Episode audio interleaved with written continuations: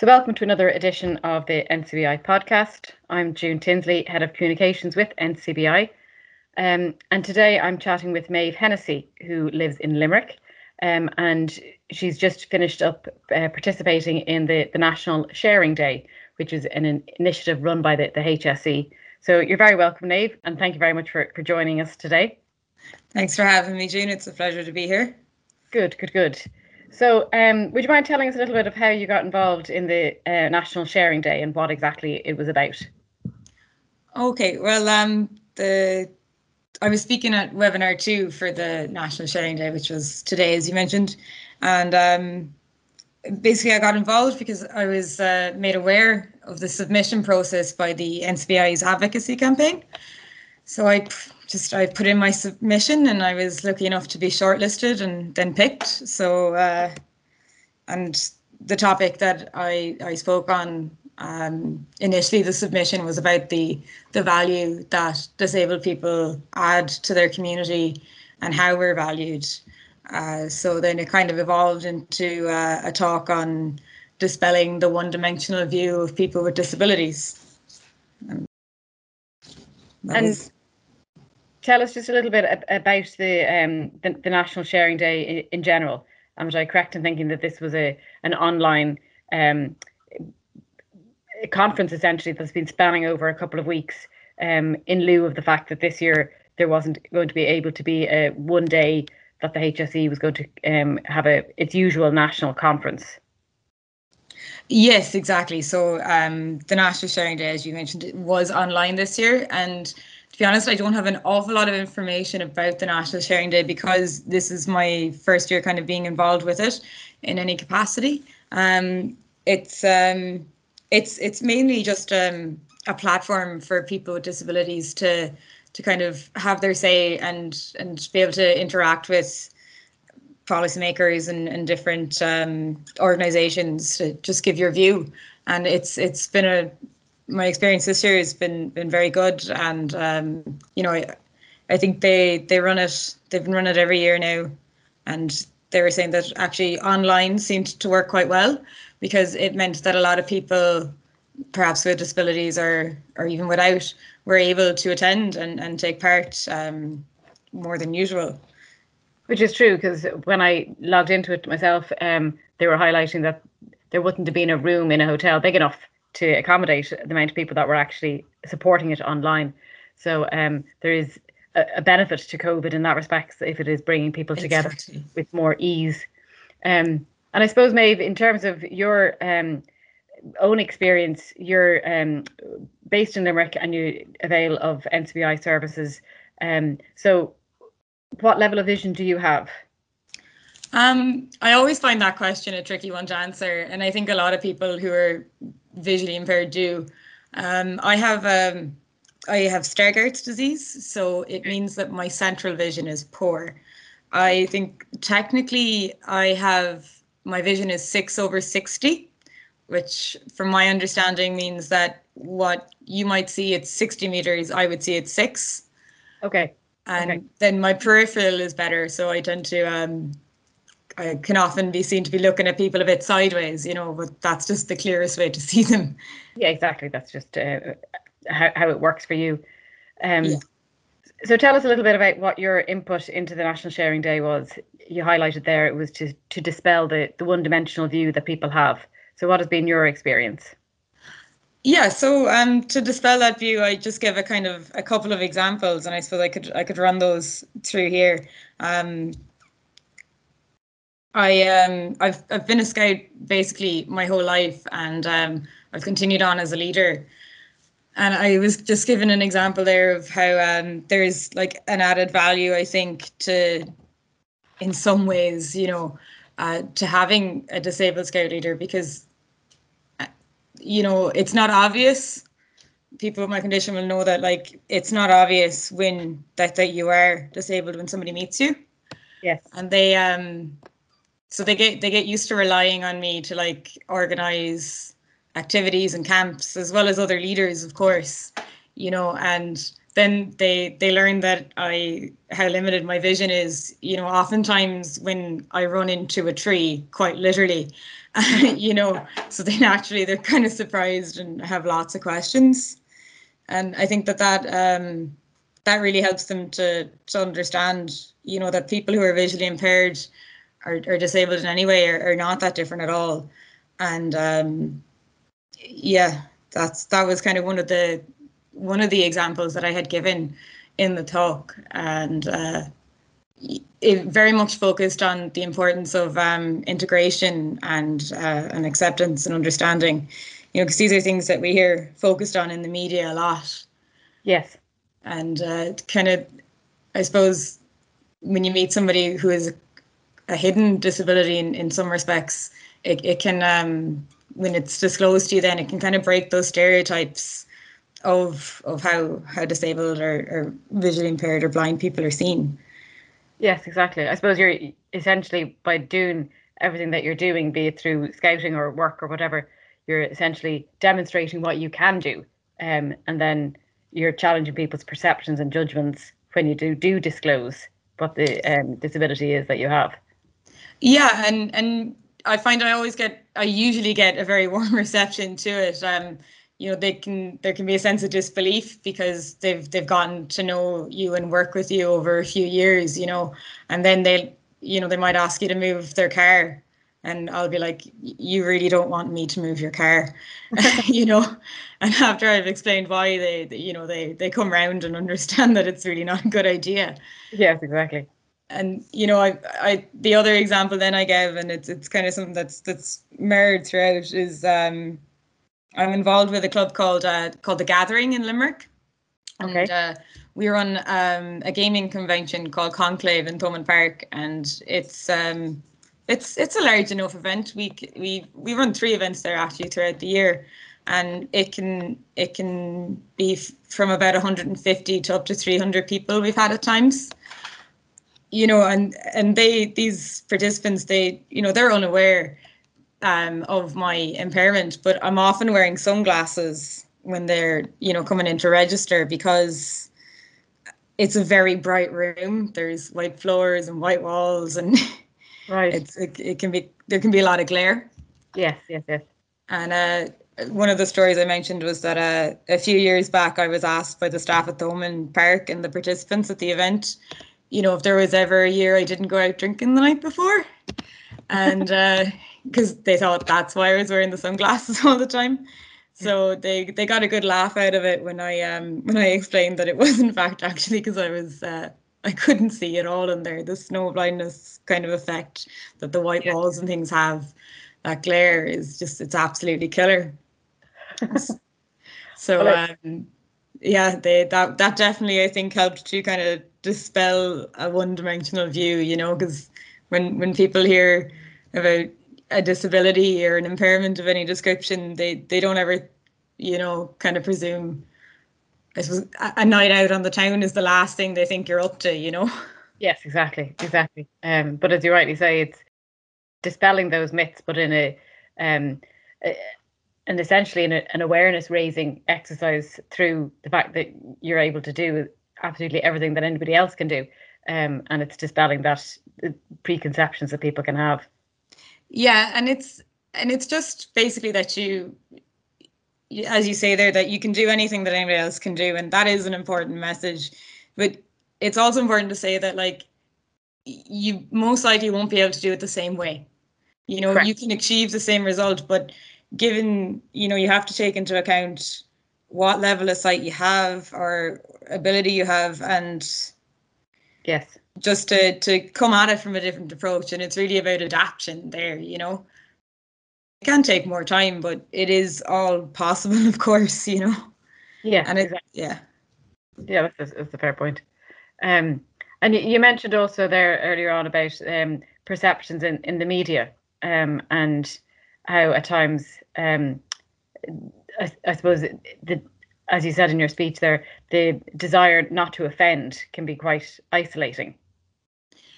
Yes, yes, that um, it it can because when people are afraid to to say something to you, to make a joke in front of you, or even to offer you help at times you know because they're they're overly worried about offending you know or Yeah. causing offense or, or being politically incorrect and and that does it, it it causes this barrier where where people they're nervous to talk to you. So they don't. They they avoid they avoid the risk of causing offense you know at all costs.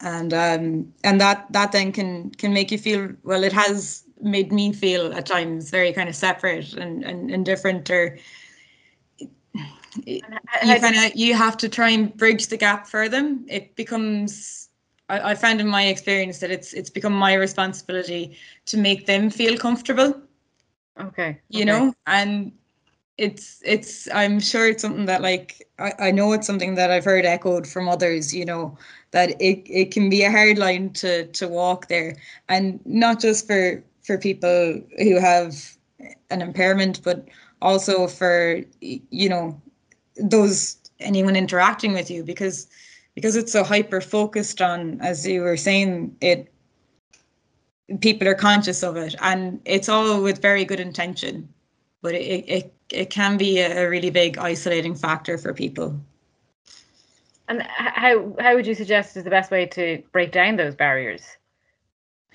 Make the joke make the the darkest dirtiest joke that you can think of in my in my case anyway.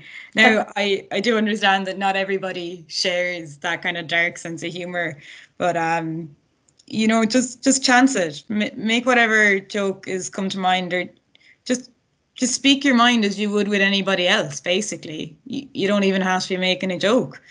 It's it's to just try and um try and think of you know treat people as people first and not anything else i i know that might sound cheesy and cliched but But it's the it, truth. it is the simplest solution just Yeah. to be yourself and i mean if you wouldn't be worried about offending anyone else why would you be worried about offending somebody with a disability Fair point. Yeah, I suppose it's just a question of normalizing things as much as possible.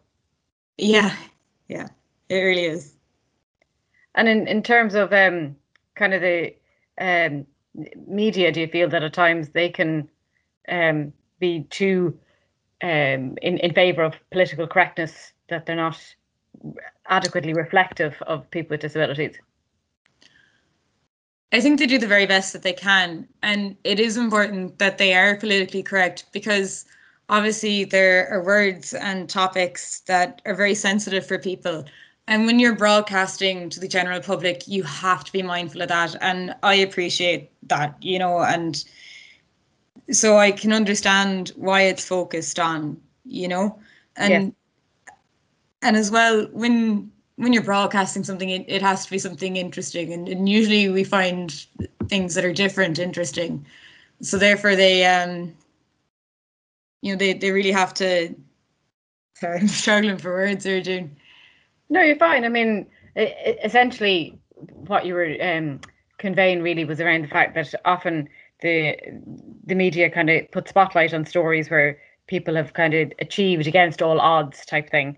Um, yes yes and- yes exactly and and that that is great um but it and I suppose due recognition is needed of that, but it, it's also a question to your point earlier of just making sure that um, everybody is is I think that I think I know where I was going with that there now.